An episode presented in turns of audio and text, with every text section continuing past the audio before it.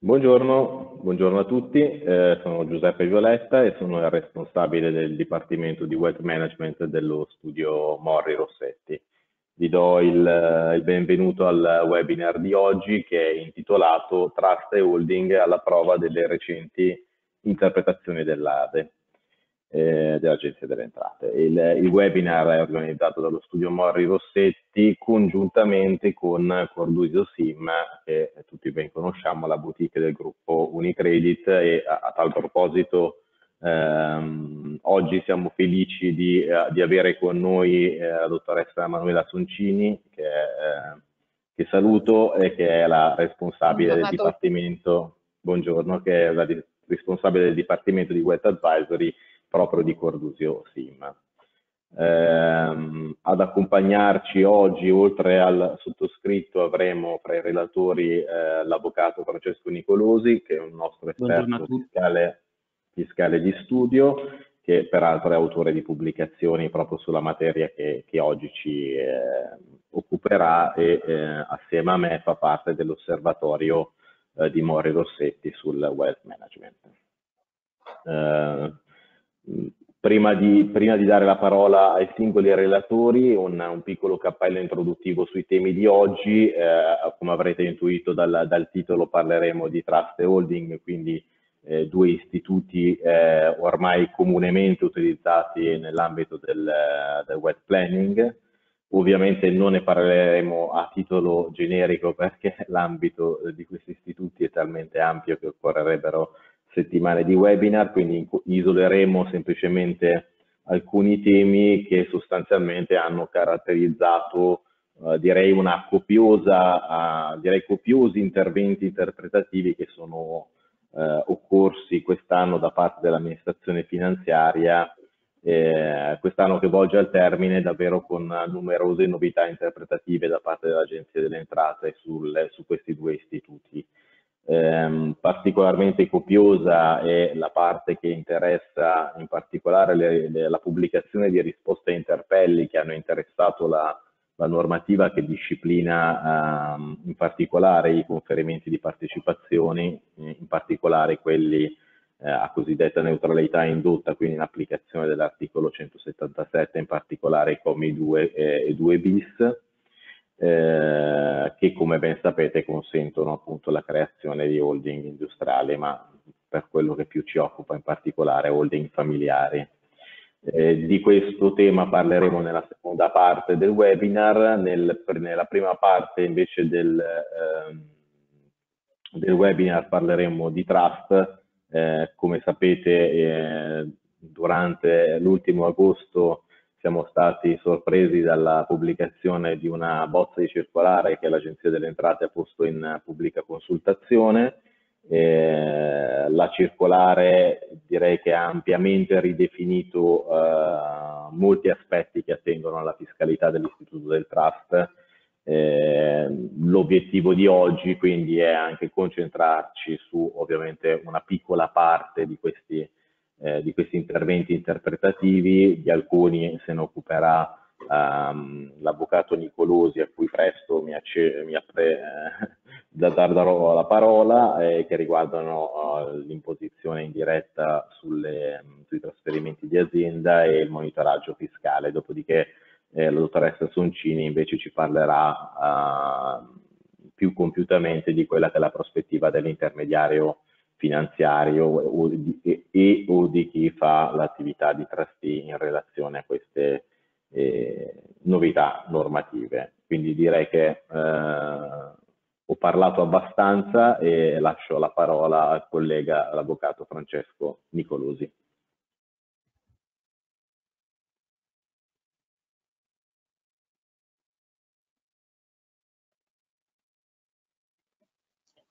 Vedete le slide? Bene, dovreste vedere le slide adesso. Allora, gli argomenti sono veramente tantissimi, specie in, in tema um, rapporto tra trust, holding e aziende. E ne abbiamo selezionati due. E il trust come strumento di trasferimento di azienda e il, um, il trust e gli obblighi di monitoraggio fiscale alla luce della, della bozza di circolare. Eh, per affrontare il tema del, del, rapporto tra trust e trasferimento di azienda bisogna partire dalla norma nota a tutti che è l'articolo 3,4 ter del, della legge sulle donazioni e successioni. In estrema sintesi la norma prevede determinate condizioni, un regime di esenzione sui passaggi generazionali, sia eh, inter vivos che mortis causa. Il, ehm, il beneficio eh, trova applicazione con riferimento ai trasferimenti di azienda e a condizione che i beneficiari del trasferimento, che devono essere necessariamente discendenti o il coniuge, detengano il controllo per eh, un periodo non inferiore a 5 anni dalla data del trasferimento. È necessaria un'apposita dichiarazione. Eh, L'agenzia è sempre stata, per così dire, unanime, granitica, nel, nel riconoscere l'accumulabilità dei, dei vantaggi dell'esenzione e del trust. In altre parole, è possibile effettuare il trasferimento ehm, in oggetto anche mediante un apporto effettuato al trust. Successivamente la devoluzione dal trust ai beneficiari eh, potrà usufruire dell'esenzione. Dell a questo proposito, in una risoluzione ormai risalente, l'Agenzia delle Entrate aveva eh, dettato dei requisiti per applicare tale esenzione in caso di apporto dei beni in trust in estrema sintesi veniva previsto che il, i requisiti per, la, per beneficiare dell'esenzione fossero verificati di fatto al momento eh, del trasferimento, cioè dove, in altre parole il trust non doveva avere una durata superiore a 5 anni, i beneficiari finali dovevano essere individuati, anche se sul punto c'era qualche dubbio, ed essere necessariamente comunque discendenti o coniuge del disponente. Il trust doveva essere non discrezionale o revocabile, opaco, oseremmo dire, ai fini fiscali, e il trustee doveva impegnarsi a proseguire l'attività di impresa per circa cinque anni. A tal fine doveva rendere un'apposita dichiarazione. In altre parole, è come se i requisiti, torno alla slide precedente, previsti dalla norma per il trasferimento al discendente, dovessero essere verificati non al momento dell'attribuzione al discendente ma, o, del coniuge, ma eh, ab origine al momento dell'apporto in trust. Tale impostazione probabilmente era eh, dettata anche dal, dalle esigenze di coerenza con la tesi della tassazione in entrata sostenuta appunto dall'ADE e dall'Agenzia delle Entrate, per la quale eh, sin dal 2007-2008 ehm, l'imposta sui trasferimenti andava versata al momento dell'apporto in trust in via definitiva, con successiva irrilevanza delle devoluzioni ai beneficiari. Ehm, I motivi per ehm, attribuire per utilizzare congiuntamente l'esenzione col trust sono tante. Eh, attendere, per esempio, anche quando il disponente invita allo sviluppo delle competenze necessarie in capo al beneficiario, saltare una generazione. Eh, si tratta di uno strumento molto utile e molto utilizzato nella pratica che, ehm, se effettuato dando sufficiente attenzione all'accertamento dei requisiti civilistici, ehm, anche in tema per esempio di quote di legittima, eh, poteva permettere di ottenere ottimi risultati pratici. La, vediamo cosa dice la bozza di circolare. Eh, la bozza di circolare conferma il, scusate, eh, conferma la possibilità di utilizzare congiuntamente esenzione trust perché fa riferimento all'applicazione dell'imposizione indiretta al momento della devoluzione ai beneficiari e precisa che l'eventuale spettanza di esenzioni e agevolazioni sarà valutata al momento dell'atto di attribuzione dei beni sulla base della presenza dei relativi presupposti, compresa l'esenzione in esame.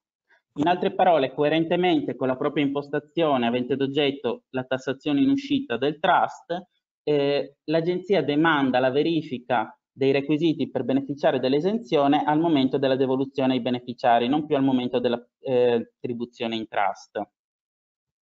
E la,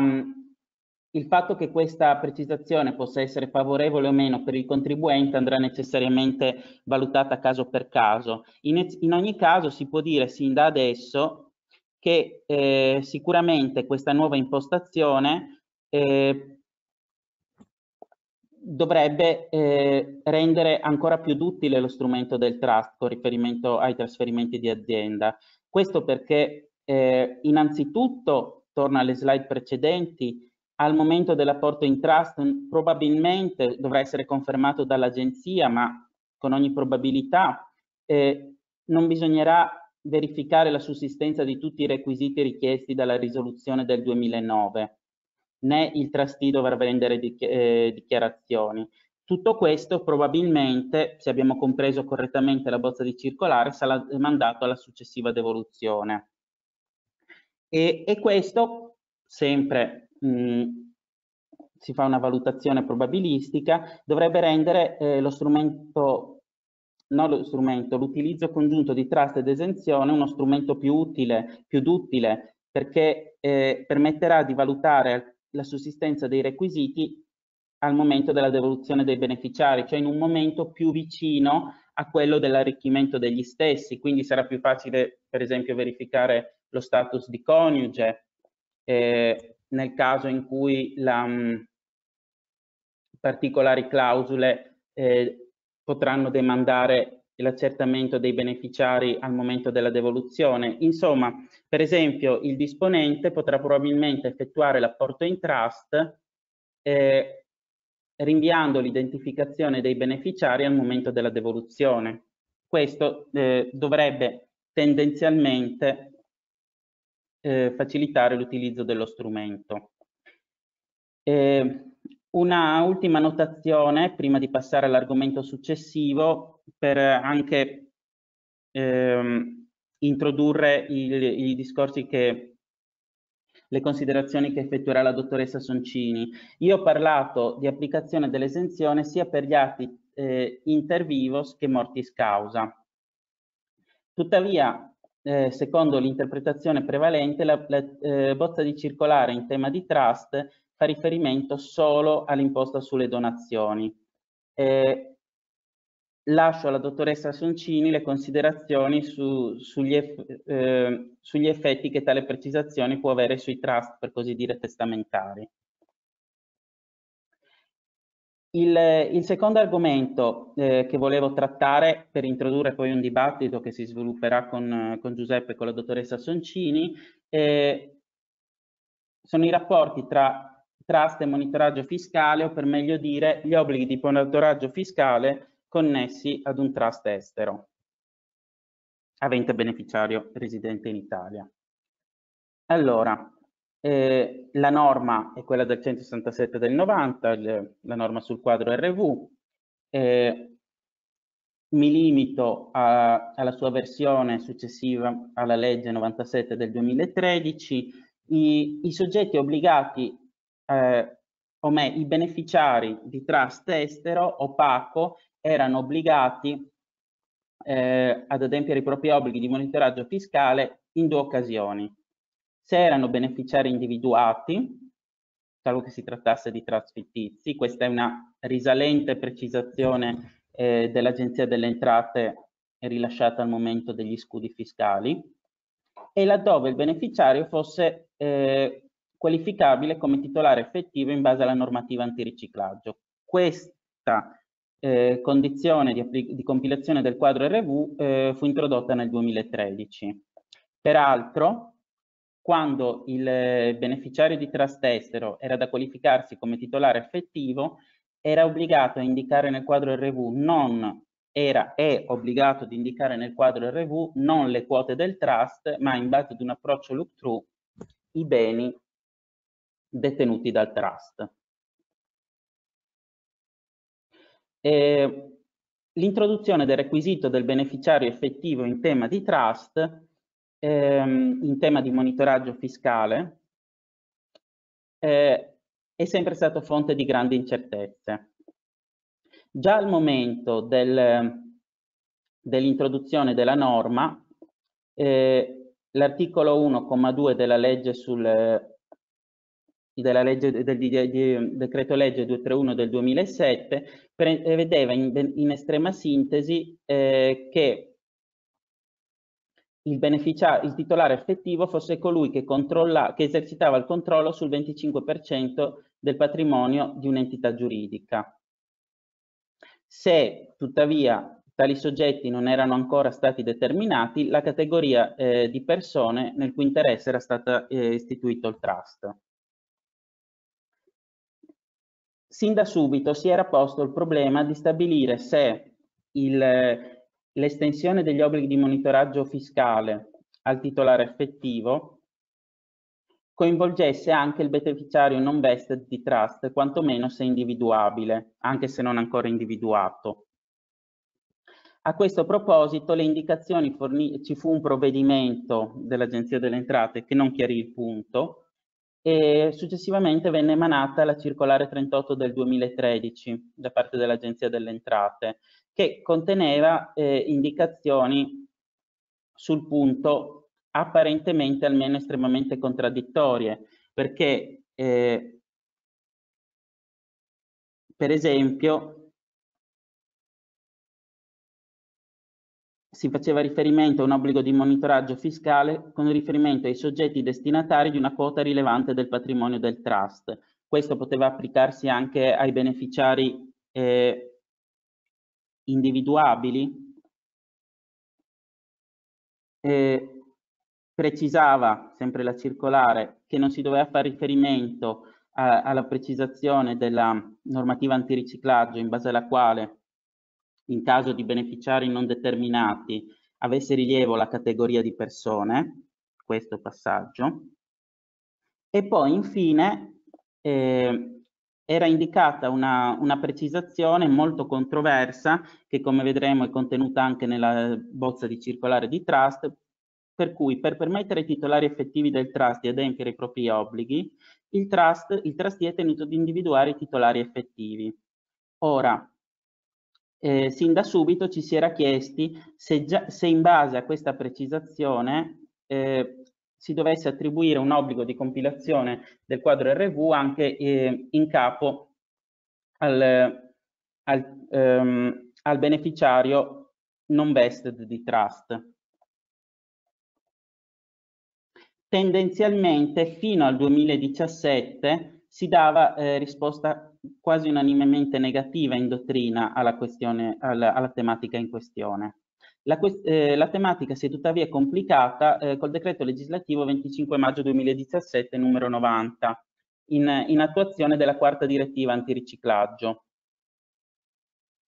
Eh, in estrema sintesi, salvo le tecnicalità normative per cui rinvio alle slide,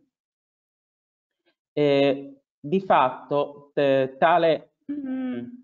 modifica normativa estendeva anche con riferimento agli obblighi di monitoraggio fiscale, la nozione di titolare effettivo ai fini della normativa antiriciclaggio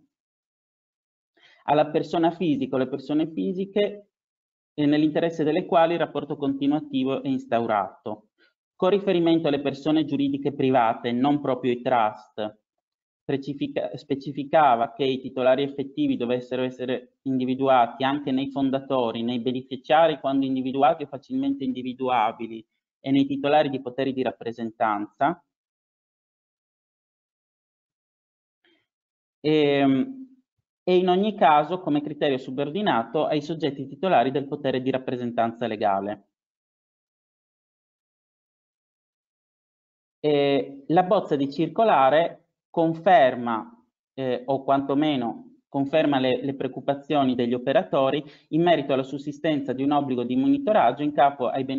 eh, sia ai beneficiari vested individuati, sia ai beneficiari non vested ma individuabili. Eh, eh, ci si è chiesti peraltro se questa precisazione valga a decorrere solo dal 2017 o, ma si tende auspicabilmente ad escludere, si spera un chiarimento dell'Agenzia delle Entrate con riferimento eh, agli anni precedenti al 2017. eh, a questo punto eh, alcune, non è stata di chiarimento la risposta 693 del 2021 emanata dopo la, eh, la pubblicazione della bozza di circolare. Eh, un altro tema, sempre recentemente emerso in relazione agli obblighi di monitoraggio fiscale connessi ad un trust estero, riguarda l'applicazione dell'esenzione in presenza dell'intervento di un intermediario. Eh, L'attuale articolo 4,3 del DL 167 del 90 della, eh, del provvedimento legislativo che disciplina il monitoraggio fiscale prevede infatti un'esenzione dagli obblighi di monitoraggio eh, con riferimento alle attività affidate in gestione o amministrazione a un intermediario eh, a condizione che i flussi finanziari e i redditi derivanti da tali attività siano assoggettati a ritenuta imposta sostitutiva in capo agli stessi.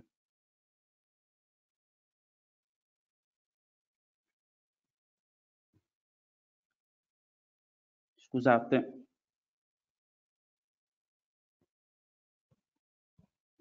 Il,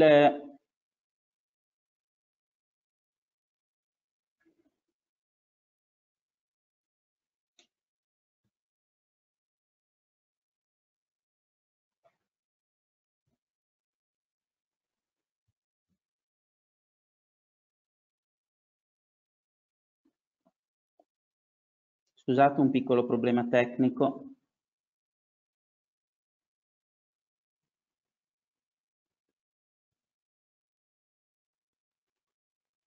Ecco.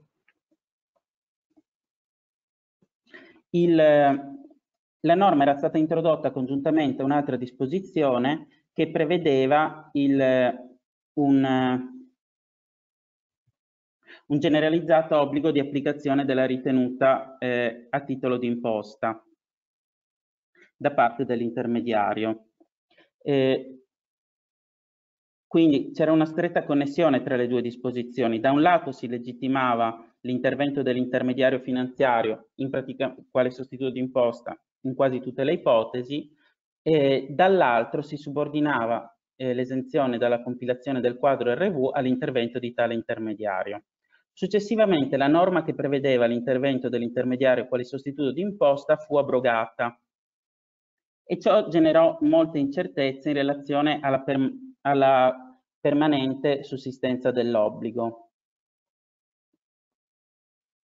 Eh, tali incertezze sono per, eh, in un certo senso amplificate alla luce eh, della,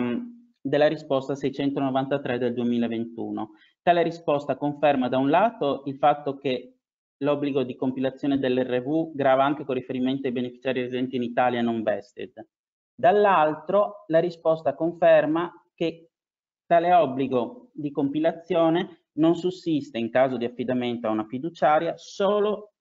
laddove la fiduciaria agisca in qualità di sostituto di imposta. Eh,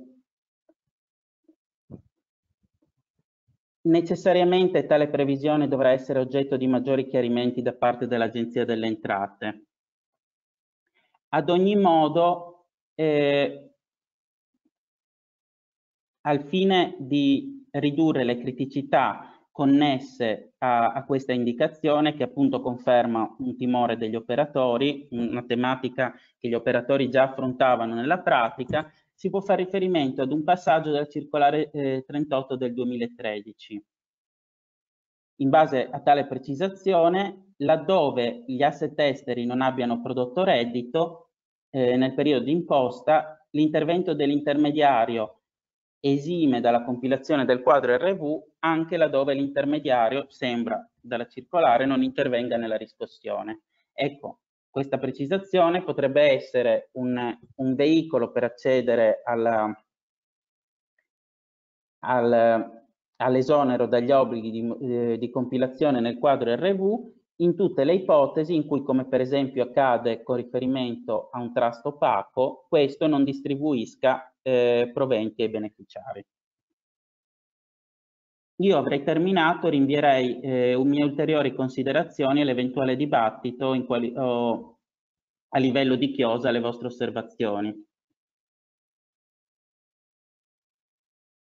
Bene, grazie Avvocato. Eh, prenderei io la parola. Eh, innanzitutto ringrazio lo studio Mori Rossetti per questo invito, eh, appunto l'Avvocato di Nicolosi, il dottor Violetta, perché insomma sono partner di tante discussioni su questi temi e, e sono sicuramente eh, un, un, punto di riferimento nell'affrontare queste novità. Appunto, parliamo di novità, ehm, spero che riusciate a, a, a, sentirmi e seguirmi bene anche senza slide. Eh, novità eh, rispetto appunto alla bozza di circolare dedicata al trust ehm, che vorrei rappresentare un po' in una triplice veste. Allora, da un lato eh, di banca, di intermediario finanziario che apre rapporti ai trust, eh, dall'altro quella di eh, fiduciaria che svolge l'attività di trustee, oltre ovviamente a quello della fiduciaria e ovviamente non, eh,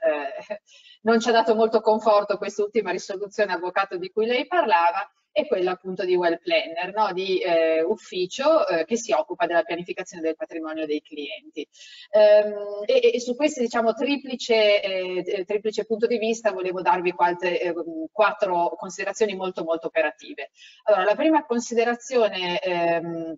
operativa è un po' legato a eh, che cosa cambierà ehm, rispetto alle varie tipologie di trust, no? alle vari modi in cui la figura del trust si può innestare nel patrimonio eh, dei clienti e delle famiglie che seguiamo. Mi riferisco in particolare un po' a, a, a quella mh, mm, così eh, carrellata di ipotesi che ha fatto la circolare che invece poi noi nel concreto ci troviamo ad affrontare. Eh, è vero che la sostanza dell'istituto del trust è una sostanza che dipende dalle circostanze in cui si trova il patrimonio, in cui si trova la famiglia, ma poi tante volte si fanno dei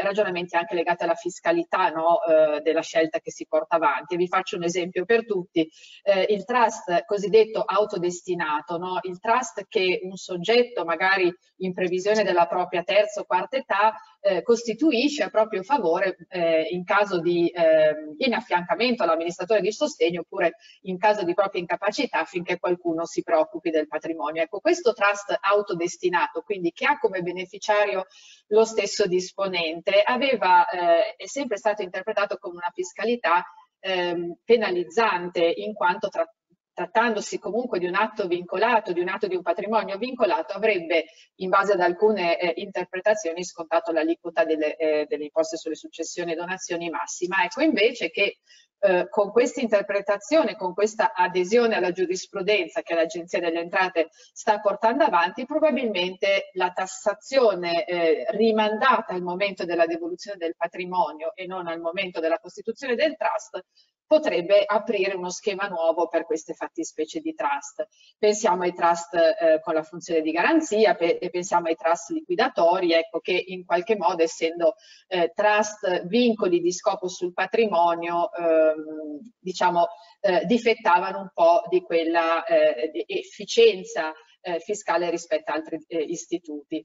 Ehm, ecco, infine, una delle, eh, delle, altre osservazioni che ci siamo permesse rispetto alla circolare, eh, sia come sistema bancario, sia in particolare per il gruppo che rappresento, è un po' eh, chiarire eh, che cosa succede. Forse valeva la pena in questa circolare dire due o tre parole di più per quanto riguarda eh, il trust interposto o comunque tutti i trust in cui si rilevano anche, diciamo, eh, prima faccia, ad una prima lettura, degli elementi di patologia che portano il trust dal punto di vista fiscale ad essere considerati dei soggetti interposti. Eh, per quale ragione? Perché ovviamente un intermediario è sostituto di imposta, ovviamente qualora il contribuente opti per i regimi connessi alla sostituzione di imposta, o per i redditi di capitale e quindi si pone il problema di eh, qual è il soggetto no, eh, che, che, contrae un rapporto di custodia deposito amministrazione, un rapporto di conto corrente e come relazionarsi con questa eh, tipologia di soggetto. Ehm, un po' un esempio di questi giorni eh, mi, mi, mi è stato presentato un trust eh, scusate, la necessità di aprire un conto corrente ad un trust che è sempre stato non residente in quanto oggetto dei beni all'estero e trustee non residente, eh, in questo percorso di trasferimento della residenza in Italia, quindi con la nomina di un trustee italiano e l'apertura di un conto in Italia, in qualche modo l'esigenza appunto era quella di ehm, stipulare un rapporto eh, bancario con eh, un intermediario e eh, mi è stato rappresentato che il trust è stato oggetto di voluntary disclosure e ehm, dichiarandolo interposto e il nostro problema come intermediario è quello proprio se il trust interposto a che titolo io eh, posso aprire un conto e a che titolo io insomma in qualche modo posso operare in qualità di sostituto di imposta. Ecco, queste secondo eh, l'opinione un po' del sistema di chi interfaccia il trust come eh, diciamo soggetto portatore di interessi e quindi che stipula rapporti nei confronti del sistema bancario, del sistema delle fiduciarie, poteva eh, essere l'occasione eh, di precisare meglio. Eh, farò poi un, un, piccolo passaggio su qualche cosa che ci ha detto l'avvocato, mi riferisco ai trust opachi e eh, i trust trasparenti, dove in questo momento il, la ma, maggior parte dei, eh, dei, trust con cui ci interfacciamo sono ovviamente trust non interposti e trust eh, quindi tra virgolette genuini e opachi, eh, probabilmente ci potremo trovare eh, un po' eh, progressivamente a lavorare anche con trust trasparenti e poi vi spiegherò perché eh, avere trust trasparenti dal punto di vista dell'intermediario è una complessità, no? ovviamente perché devo avere nella anagrafica eh, dei vari eh, soggetti eh, un ehm, soggetto titolare del rapporto, ma un soggetto al quale devo imputare il reddito in quanto eh, appunto avente diritto eh, di ricevere e quindi di tassare i redditi eh, mano a mano che eh, diciamo si eh, producono e questo è, è, è un ulteriore ehm, così, aggiornamento delle procedure. Seconda considerazione molto banale è eh, cosa succede a chi eh, ha eh, come appunto Cordusio fiduciaria che in questo momento rappresento ha già ehm, istituito o ricevuto l'incarico di operare come trustee negli anni passati all'incirca noi abbiamo qualche decina insomma di trust già esistenti per i quali o abbiamo applicato l'esenzione di cui ci ha parlato l'avvocato, quindi connessa alle partecipazioni familiari, oppure abbiamo applicato le imposte che eh, si diceva prima eh, dovessero essere applicate, quindi ci troviamo e, e, ci troveremo davanti e speriamo che appunto eh, venga chiarito eh, a tre strade. Sostanzialmente considerare quanto dovuto un po' eh, un capitolo chiuso, ecco che non viene riaperto in virtù di questa nuova interpretazione, eh, oppure diciamo la possibilità di richiedere rimborso, ove possibile, ovviamente ancora nei termini eh, se, ehm, se, non sono decorsi, o eh, infine considerare quello già pagato come un acconto rispetto a quello che si pagherà in futuro. Mi auguro che questa non sia un'opzione proprio per la difficoltà ovviamente di tenere monitorata e eh, diciamo mh, nella eh, contabilità ecco, del trust questo tipo di informazione per il futuro. Eh, peraltro, come vi dicevo, avendo qualche trust cui, eh, per i quali abbiamo chiesto l'applicazione per le aziende familiari, ovviamente avendo per qualcuno anche già maturato il quinquennio eh, di eh, intestazione della partecipazione eh, richiesta dalla norma, appunto la domanda che ci fanno i clienti è se questo quinquennio deve essere reiterato eh, ovviamente nel momento di distribuzione ai beneficiari. Terza considerazione è un po' legato al punto eh, che si interseca ovviamente con la nostra contabilità, eh, che se è vero, come è vero, come è stato scritto, che la tassazione eh, del patrimonio eh, intestato al trust o vincolato in trust a favore dei beneficiari è traslata al momento della eh, devoluzione, insomma dell'arricchimento effettivo dei beneficiari, allora qual è il valore imponibile del, al momento della distribuzione? Con un esempio molto semplice, eh, se oggi il mio setlor vincola eh, in trust 100, ovviamente io ricevo 100, non ho alcuna applicazione proporzionale rispetto al patrimonio, nel momento in cui eh, come trustee distribuisco ai beneficiari eh, il valore imponibile eh, è lo stesso 100 o se sono maturati nel frattempo 20 di redditi eh, appunto prodotti da questo patrimonio eh, durante il periodo di vigenza del trust eh, la base imponibile sarà 120. Ehm, io spero che eh, la maggior parte delle, dei partecipanti abbia le idee più chiare di me eh, o comunque ehm, ogni volta che rilego la circolare mi sorge il dubbio insomma, che questo non sia un punto chiarissimo. gli effetti per il trustee sono evidenti perché eh, se la, ehm, ovviamente se la scelta di tassare ogni cosa che io distribuisco mi pongo un problema ogni qualvolta questa distribuzione avviene, no? quindi se ho una distribuzione periodica di reddito e eh, di patrimonio, però mi devo porre il problema di dover registrare e sottoporre a tassazione ogni distribuzione fatta durante eh, diciamo, eh, la, la, vita del trust, anche fosse un euro diciamo, all'anno, a maggior ragione se anziché distribuire io pago le spese dei beneficiari come spesso ci accade, dove appunto il nostro incarico è proprio legato al eh, sostegno, insomma al, al, pagamento diretto delle spese dei beneficiari. Eh, oppure eh, se questa non è la risposta, ogni volta devo andare a specificare se quello che sto distribuendo è reddito o capitale e se per caso nell'atto eh, diciamo, eh, che è stato creato ho un soggetto beneficiario del reddito diverso da quello del capitale. Ecco, tutto questo si deve tradurre a livello di procedure anche contabili di monitoraggio dei processi del trustee in eh, appunto monitoraggio di questi flussi con eh, la, la, la, conseguenza logica è eh, della forma no, con cui io assoggetto a tassazione ovviamente eh, al momento della distribuzione quello che sto distribuendo eh, viene da sé che se specularmente devo assoggettare a tassazione al momento della distribuzione, forse eh, non ho l'obbligo di registrazione dell'atto di devoluzione del patrimonio e eh, faccio un esempio per tutti, mi piacerebbe commentarlo con voi, come cambia lo scenario qualora eh, oggetto della Portal Trust fosse appunto un patrimonio artistico o collezionistico. Sempre dal punto di vista formale il problema del trustee è tenere monitorato anche banalmente, l'abbiamo già detto, i legami di parentela forse non è troppo difficile, ma non si sa mai. Tenere monitorate le franchigie usate, eh, che ovviamente noi non vediamo, no? tra disponente e beneficiari, o, meglio, vediamo quello eh, che è passato in trust, non vediamo le eventuali donazioni fatte eh, all'esterno del trust e, ehm, ed eventualmente cambi di residenza del setlor o di coloro che eh, eventualmente hanno fatto degli apporti in trust. Quindi tutti elementi che dobbiamo eh, inserire nei, eh, negli appositi campi eh, appunto dedicati a questi trust. Ultimissima cosa sono gli schemi che hanno ad oggetto devoluzioni non tanto in vita quanto eh, in eh, mortis causa, insomma in sede successoria da parte del setlor eh, a favore del trust e quindi eh, diciamo con vincolo a favore dei beneficiari, dove eh, erano molto chiari no, gli schemi eh, che comprendevano polizze assicurative sulla vita, i cui beneficiari eh, erano appunto trust già istituiti ma cosiddetti dormienti eh, o comunque parzialmente dormienti, pronti a ricevere il patrimonio con il meccanismo appunto ehm, eh,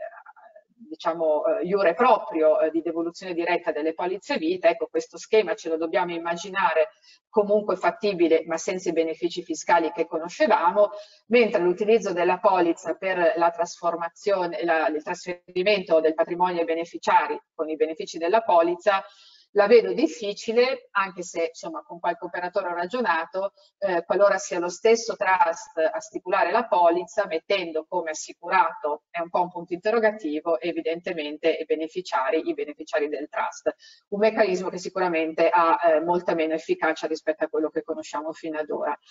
Un ultimo punto è eh, legato al trasferimento invece in via testamentaria del patrimonio eh, al beneficio del trust. Ecco, un punto che eh, non, non, è chiaro e eh, deve essere comunque recepito nei sistemi anche contabili del trust e del trustee sono i valori di carico, no? quindi sappiamo molto bene che in caso di donazione diciamo, ammettendo che l'atto di devoluzione sia una donazione, eh, si trasmettono i valori di carico del donante, quindi i valori di carico dei beni, cioè se il costo d'acquisto del donante o del setlor è 100, in vita il trust riceve 100 come nuovo valore di carico i, dei beni, ehm, questo è un ni, eh, diciamo, alla luce della circolare, non è chiarissimo se succederà questo anche eh, diciamo, nel futuro, non è per nulla chiaro, almeno dal mio punto di vista, cosa succede in via testamentaria, quindi quando si ha veramente un trasferimento mettiamo di titoli di un immobile eh, grazie al testamento appunto del disponente e a questo punto come trust qual è il nuovo valore di carico, se si deve parlare di valore imponibile successione forse non ce n'è, se si deve trasferire il costo del decuius non mi sembra, o forse parlare di un valore eh, normale. Ecco, queste erano un po' le quattro eh, riflessioni e in prima battuta mi rendo conto con molte eh, diciamo, perplessità che ancora reca questa bozza di circolare che speriamo piano piano vengano chiarite. Eh, Giuseppe, eh, ti rilascio la parola. Grazie, grazie mille Manuela. Eh, diciamo che come abbiamo potuto constatare grazie al tuo uh, splendido intervento. Uh, I dubbi sono ancora molteplici. Uh, se posso permettermi, magari eh, prima, prima, prima, di proseguire per chiudere l'argomento tratto una considerazione davvero di carattere assolutamente generale, eh, certamente queste nuove interpretazioni complicano oh, abbastanza le cose, soprattutto in capo a chi, ho, a, chi fa il trustee, a chi ricopre l'ufficio di trustee, è un po' un compromesso a cui l'Agenzia delle Entrate, a mio parere, è dovuta necessariamente arrivare, cioè è, è dovuta, a, ha dovuto accettare di leggere il fenomeno trust eh, in quanto fenomeno giuridico in sé, perché fino ad, fino ad oggi l'Agenzia eh, ha sempre provato a identificare il trust, in qualche modo ehm, a rimarcarne una soggettività che non gli è propria, eh, ancor meno in termini fiscali, tranne per quanto attiene alle, alla disciplina dei, dei, redditi del trust, dove c'è una sorta di soggettività passiva del trust in quanto tale. E, e l'approccio dell'agenzia evidentemente era in questo senso um, mi mirava a conferire una stabilità, identificando il trust eh, si rendevano evidentemente le, le, le questioni operative più, oh, più stabili eh, a fronte di uno strumento che apparentemente e non solo apparentemente invece è estremamente fluido e ovviamente la fluidità eh, non è mai ragionevolmente apprezzata dalla, dalla, dall'agenzia. Eh, questo giusto per chiudere diciamo, l'argomento trust per come si è evoluto nell'ambito della, dell'interpretazione dell'Agenzia delle Entrate e come ha dovuto accettare di fatto no, anche una, una, giurisprudenza oramai eh, costante, soprattutto in, in, materia di imposte eh, indirette. Volevo solo tornare un attimo sul tema del monitoraggio fiscale perché è stato oggetto di una, di una domanda che abbiamo, che abbiamo ricevuto eh, in occasione di una di una dell'iscrizione di, una, di, di, di, un utente a questo webinar. Ehm, ma allora, riprendendo quello che aveva affermato la, la, la, l'avvocato Nicolosi, mi, mi, viene da dire che diciamo, questa risposta ad interpello che è stata pubblicata, che è la numero 693, eh, dal mio punto di vista, convenendo con, con l'avvocato, non, non, mi pare sia una, eh, non mi, mi, pare debba essere assunta e presa come un principio generale. Eh, perché vi dico questo? Ma diciamo che eh, poi eh, esaurisco l'argomento davvero brevemente, ma dato che si tratta di una domanda eh, mi, pareva giusto affrontarla. Eh, il, um, innanzitutto in questa istanza appare che la, la, la fiduciaria non assume in amministrazione alcun bene, ma eh, ha, di fatto assume un incarico a incassare i proventi e quindi diciamo, manca diciamo, di, di, un oggetto che è poi il cuore dell'amministrazione fiduciaria, quello di amministrare un bene conto terzi. Eh, e questo è un primo elemento, dopodiché eh, diciamo che da, almeno da parte nostra lo abbiamo anche manifestato nella risposta pubblicamente fornita all'Agenzia delle Entrate Europee in risposta alla, alla, alla bozza di circolare. Eh, noi non crediamo che eh, le posizioni, bene, diciamo quei beneficiari che eh, non hanno assunto come dire, la qualifica di eh, un beneficiario vested eh, possano determinare un obbligo di, di monitoraggio, proprio perché l'instabilità di questa posizione o molto spesso la eh, il fatto che la, la, posizione beneficiaria sia condizionata all'avverarsi di talune circostanze ci rende davvero poco plausibile per le finalità del monitoraggio fiscale che determinati soggetti possano eh, dover essere obbligati alla compilazione del quadro RV. Quindi io sono portato a distinguere diciamo, una posizione non vested eh, a cui dovrebbe corrispondere un obbligo di, di monitoraggio a una posizione vested per la quale forse bisognerebbe entrare, uscire un attimino dagli schemi della fiscalità e rientrare in quello del mondo del, del diritto dei trust, sapendo che eh, eh, forse in talune, eh, le, in talune, giurisdizioni la legge regolatrice è una legge di diritto civile, siamo nell'ambito di una giurisdizione di diritto civile e queste posizioni beneficiarie sono espressamente identificate come dei beni mobili, beni mobili che per esempio possono essere oggetto di eh, amministrazione fiduciaria per quanto mi compete. eh, a questo punto forse dovremmo quindi rovesciare il ragionamento, il bene estero che io detengo in quanto beneficiario vested e quindi detentore di una posizione mobile, di un bene mobile all'estero, probabilmente mi definisce come un soggetto che direttamente detiene un asset all'estero eh, e forse la figura di titolare effettivo dei beni invece che fanno parte del fondo in trust diventa, diventa forse una, um, una, una, questione secondaria se non uh, totalmente escludibile come la, la, stessa agenzia fa quando abbiamo per esempio una, delle partecipazioni a catena uh, in soggetti in soggetti esteri. Quindi questo lo lascio come provocazione perché ogni, ogni trust chiaramente ha una sua dignità giuridica e probabilmente su questo bisognerà ritornare e su questo forse, sempre riprendendo l'intervento dell'avvocato Nicolosi, si dovrà eh, rivedere anche l'interpretazione della, di questo obbligo di sostituzione di imposta che quantomeno non mi pare che ricorra in alcune circostanze che ha precisato espressamente l'agenzia, per esempio con riferimento ai beni immobili, comunque con quelle attività non finanziarie ma patrimoniali per le quali non è eh, prevista un'imposizione sostitutiva. Eh, questo è quanto dovevo in risposta alla persona che gentilmente ci ha posto questa domanda e quindi chiuderei qui eh, l'argomento, se no andiamo davvero troppo lunghi e eh, rischiamo di annoiare ehm, i nostri amici partecipanti al webinar. Eh, proseguirei in, in, due passaggi eh, per, per, arrivare diciamo, a delineare invece che cosa è accaduto in termini di interpretazione sul, sulla creazione di holding attraverso queste ehm, fattispecie di, ehm, di, di conferimenti di partecipazioni a neutralità uh, indotta farei prima un passaggio con l'avvocato Nicolosi che nei meandri di un anche qui recente risposta di interpello che è la numero 552 che verteva proprio su queste tipologie di conferimenti a un certo punto si è addentrata nella, nell'analisi della fattispecie eh, eh,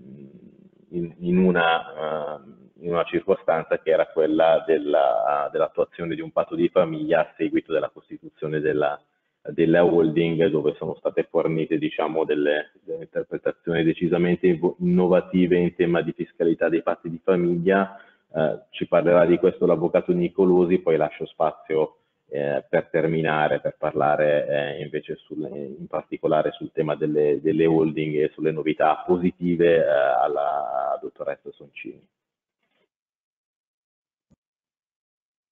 Benissimo, mi sentite? Sì, sì. non ti vediamo. Eh, grazie. Ma eccomi qua. Grazie Giuseppe. Allora, eh, sì, um, ad agosto l'Agenzia delle Entrate è intervenuta fornendo degli importanti eh, chiarimenti su due istituti fondamentali del, della pianificazione patrimoniale. L'interpretazione dell'articolo 177,2 bis e la nozione di azienda ai fini del, eh, dell'esenzione di quell'articolo 3 di cui ho parlato prima. Con riferimento al, al, al, al realizzo controllato di cui al comma 2 bis, eh, l'Agenzia chiarisce che la partecipazione eh, non superiore al 20% rilevante ai fini della norma, nel caso di conferimento di holding va sì valutata in base alle partecipazioni sottostanti, ma questo lo diceva già la norma e comunque veniva già applicato nella prassi. Precisa anche però l'agenzia che eh, il requisito partecipativo del 20%, non è sempre 20%, dipende da se è quotato o no, va, eh, deve essere integrato con riferimento ad ogni singola eh, società detenuta dalla holding. Questo ehm, crea un vulnus enorme nell'applicazione della norma perché normalmente quando una ha una partecipazione del 20% in una holding ha una, un sistema partecipativo disperso, eh, quindi difficilmente nelle società a propria volta partecipate dalla holding eh, si realizzano i requisiti eh, di cui eh, richiesti dall'Agenzia delle Entrate. Ancora più problematica è la precisazione eh, contenuta con riferimento al, eh, al, patto di famiglia, lo strumento immagino lo conoscano tutti, sapranno anche tutti che eh, in relazione al patto di famiglia trova eh, applicazione la medesima, c'è un rinvio normativo, la medesima esenzione che ho descritto prima per i passaggi generazionali di azienda o di partecipazione di controllo. Facendo leva su una pronuncia della Corte Costituzionale, eh, l'Agenzia delle Entrate giunge a concludere in un obiter dictum della pronuncia eh, che la nozione di, eh, di partecipazione di controllo rilevante ai fini dell'esenzione o del patto di famiglia eh, presuppone l'esercizio di un'impresa effettiva da parte eh, della società sottostante. Questo eh, pone una serie di dubbi interpretativi in relazione, che, che in parte ci si era posti in passato, ma che trovano conferma in senso negativo, eh, con riferimento ad alcune strutture come le società senza azienda, le immobiliari, le società semplici di cui in passato l'Agenzia delle Entrate, non con riferimento alle società semplici ma con riferimento alle società di persone, una SAS aveva ammesso pacificamente l'applicabilità dell'esenzione. Eh, una, una, struttura che invece no, non sembrerebbe essere eh, intaccata da, da, questa pronuncia dell'agenzia è forse la cosiddetta, ehm, ma il punto andrà meglio chiarito dall'agenzia stessa, eh, holding dinamica eh, che quantomeno nella sua accezione fiscale viene normalmente concepita come società con azienda. Ecco, eh, volevo anche confrontarmi con voi su queste, in merito a queste mie considerazioni.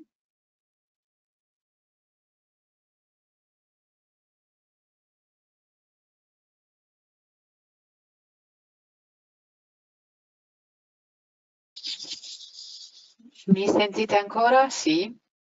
Sì, ti sentiamo. Perfetto. Eh, concludo eh, io sulla parte di holding, giusto Giuseppe? Volentieri, grazie Emanuela.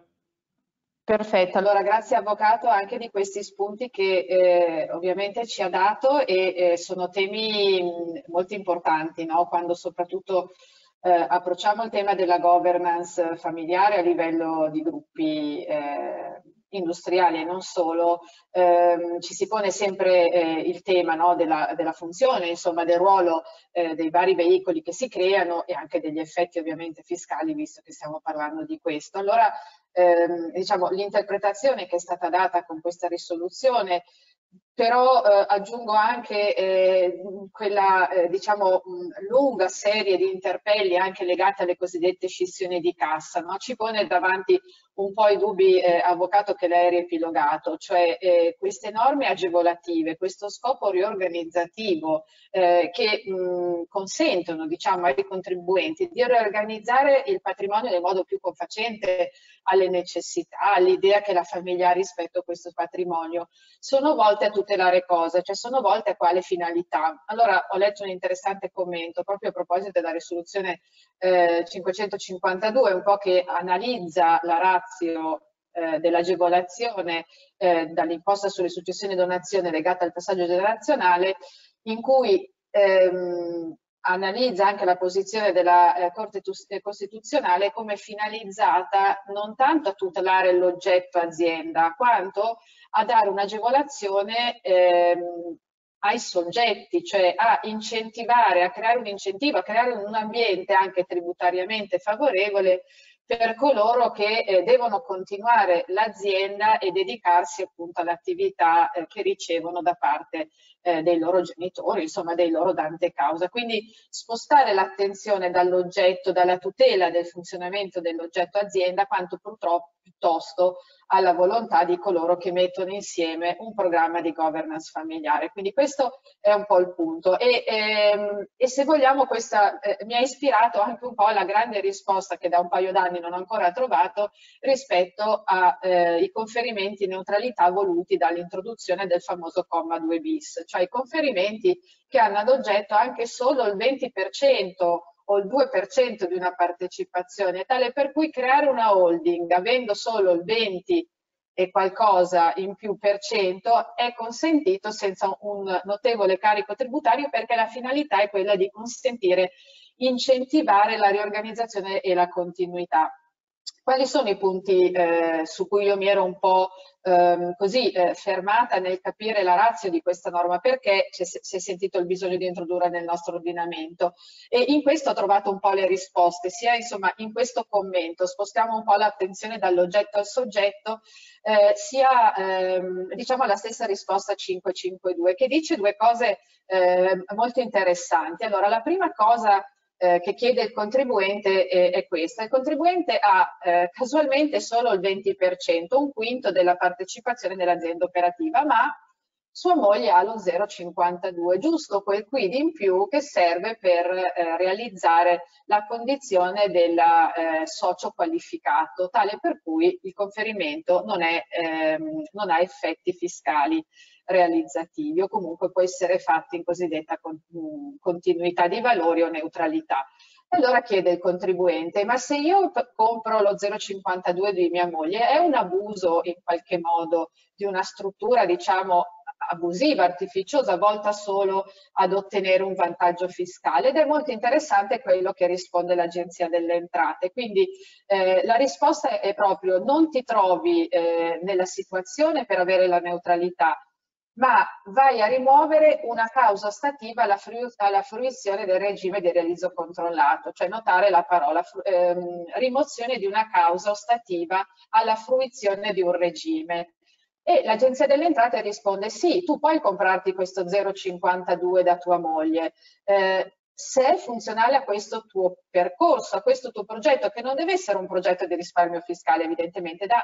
eh, ma lo chiama un più ampio eh, progetto di riorganizzazione eh, e eh, deve essere coerente con queste finalità riorganizzative. Quindi dice benissimo, puoi comprare lo 0,52 a condizione che dopo 5 minuti tua moglie non riacquisti insomma da qualcun altro anche lo 0,52 di quote e eh, sostanzialmente eh, tu che eh, diciamo a quel punto crei la tua holding che possiede il 20,52 non decidi a quel punto di fare un'operazione realizzativa del tuo pacchetto. Quindi dice se sta bene per il tuo riassetto è qualcosa dove tu puoi spostarti per godere dell'agevolazione. L'altro punto eh, che eh, vi dicevo non mi è eh, fino ad ora stato eh, chiarissimo del perché la holding conferitaria della partecipazione debba essere necessariamente unipersonale, che è esattamente il contrario di quello che ci hanno sempre detto no? nel 177,2 quella del controllo, cioè deve essere un'operazione riorganizzativa dove non è tizio socio del 51% che conferisce alla tizio SRL universale, ma ci deve essere l'idea di un passaggio generazionale. Qua mi stava dicendo la cosa opposta al legislatore, cioè non devi avere ehm, altri soci, no? deve essere una holding unipersonale. Io mh, tuttora non ho capito il perché questa necessità di avere un socio unico al momento del conferimento, però i clienti ci chiedono, ma visto che io faccio la holding e come tutte le holding serve per la governance della mia famiglia, cioè io separo no, il livello di equilibrio tra i miei familiari per spostarlo da quello della società operativa, dove eh, come nel caso in oggetto c'erano tanti altri soci, la holding tra me e me diciamo, può essere non troppo efficace. Quando è il momento in cui io posso trasferire ai familiari o eh, diciamo eh, devo aspettare, non so, dieci anni, il decesso, ecco, qual è il momento? E devo dire la verità, le risposte, ehm, insomma, le abbiamo sempre date tutti un po' in sordino, comunque non c'era una vera e propria risposta. Invece eh, l'Agenzia delle Entrate eh, risponde a questo contribuente che in tutto il suo programma ad un certo punto fa il patto di famiglia e da qui la risposta un po' negativa eh, che ci ha rappresentato, la, non un po', negativa che ci ha rappresentato l'avvocato e risponde, visto che il programma era il 2022 e quindi insomma sostanzialmente mettiamo nel giro di qualche decina di mesi rispetto all'istanza di interpello, ecco dice benissimo, eh, se eh, l'ingresso dei tre figli eh, si inserisce nel riassetto societario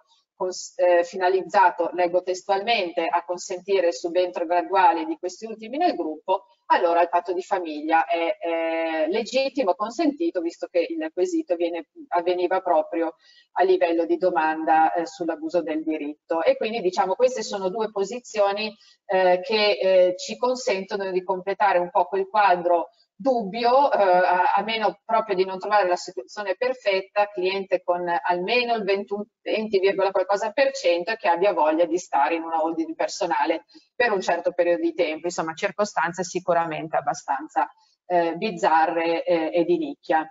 Eh, quindi volendo leggere all'interno della circolare eh, qualche aspetto insomma, di risposta ai dubbi che si sono presentati eh, dall'estate del 2019, eh, io ho trovato questi due riscontri rispetto alla nostra attività eh, di well planning eh, consueta. Ecco. Io Giuseppe ti ripasso la parola, ho, ho, ho concluso un po' questa, questi aspetti. Grazie Manuela. Eh, siamo, siamo, in chiusura e abbiamo magari qualche minuto giusto per fare eh, una, una piccola, brevissima davvero discussione finale prima di, prima di lasciare i nostri partecipanti. Eh, de devo dire che mi ritrovo completamente eh, nell'ambito in cui hai voluto includere no, queste considerazioni su quest'ultima risposta, nel senso che eh, a parte il piccolo bastone che ci dà sul lato del, diciamo, dell'esenzione sul patto di famiglia, in realtà la, la, si vede più la carota in questo ambito di, eh, come dire, di, di, questa serie, se vogliamo, di eh, copiosa di risposta a interpello, dove l'agenzia in qualche modo oh, cerca di vedere eh, anche operazioni di tipo diverso, come accennavi tu, non solo questi conferimenti, ma anche le, le, famose scissioni non proporzionali, insomma tutte queste operazioni che poi alla fine effettivamente comunque ra hanno rappresentato come in qualità di istanti di fronte all'agenzia delle situazioni che avevano delle finalità eh, ben precisate all'interno della quale diciamo rispetto ad altri eh, momenti del, di produzione di, di prassi in questo momento l'agenzia tende in qualche modo a, a, a concedere e quindi a, a diciamo, dare, a, dare, a non ritenere abusive determinate operazioni. Nel caso che poi tu in particolare accennavi ci, ci consente anche di, di immaginare l'utilizzo di questo istituto del comma 2 bis anche in maniera più semplice rispetto a come avevamo cominciato a guardarlo e interpretarlo dall'inizio come qualcosa che almeno inizialmente sembrava non avere né un capo e né una fisso, coda. diciamo. esatto, decisamente uno schema, come dire, eh, ampiamente rigido. Poi per quanto concerne diciamo, la, la, la, posizione che ha assunto sui patti di famiglia, credo che, eh, non so, mi sembra quasi più una, una grande svista dettato dal fatto che l'agenzia stava trattando un tema eh, che in qualche modo doveva riferirsi al comma 2 bis dell'articolo 177 e quindi andare a, a, a guardare questo meccanismo di, eh, di look-through attraverso la holding e forse facendo questo tipo di ragionamento partendo dal 177,2 bis uh, ha pensato di estendere questo concetto che nella norma non esiste assolutamente, cioè il fatto di andare a verificare che il vi sia un controllo anche indiretto poi dell'azienda di famiglia in relazione al trasferimento del controllo in capo al, al discendente che mh, mm, non sta nelle norme, eh, probabilmente come dicevi tu non sta neanche forse nei principi che la stessa Corte Costituzionale aveva enunciato nella sentenza del, de, del 2020 e che abbiamo tutti commentato pensando semmai eh, in maniera forse un po' timorosa eh, che potesse preludere a una modifica normativa, non certo a, a, a farsi fonte interpretativa di una norma che sembra essere eh, in realtà Uh, l'articolo 3,4 ter del TUS uh, estremamente chiara, ecco, che no, apparentemente non, non ci eh, non, non, pensavamo che avesse bisogno di questo, quantomeno di questo tipo di precisazione anche se sul tema dell'azienda senza impresa certamente ecco, in passato invece si era dibattuto, ma questo concetto di andare a verificare ecco, il controllo indiretto sull'azienda di famiglia è qualcosa che davvero mi, mi pare più un, un inciampo eh, e spero, spero, di non essere eh, diciamo, smentito.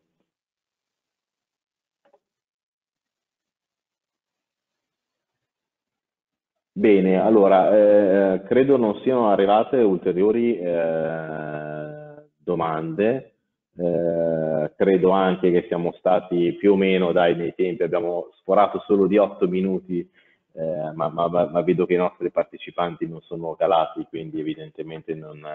non vi abbiamo annoiato troppo. Io direi che possiamo terminare qui questo Oh, spero oh, bel momento per tutti voi di, di, incontro su questi temi. Ringrazio nuovamente Emanuela per, per la sua partecipazione e Cordusio Sim per aver partecipato alla realizzazione di questo webinar. Ringrazio uh, il collega avvocato uh, Nicolosi per i suoi interventi. Eh, prima di lasciarvi ehm,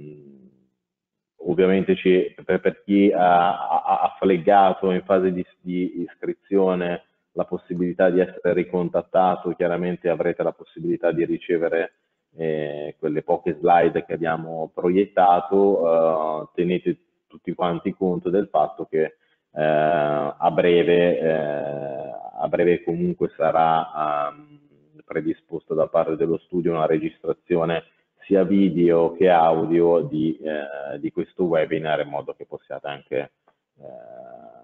riguardarlo prima di andare a letto la sera agevolmente. Saluto e ringrazio ancora tutti e eh, buon proseguimento di serata a tutti. Grazie, Grazie anche da parte mia a tutti gli ospiti, a voi Giuseppe. Grazie, buona serata.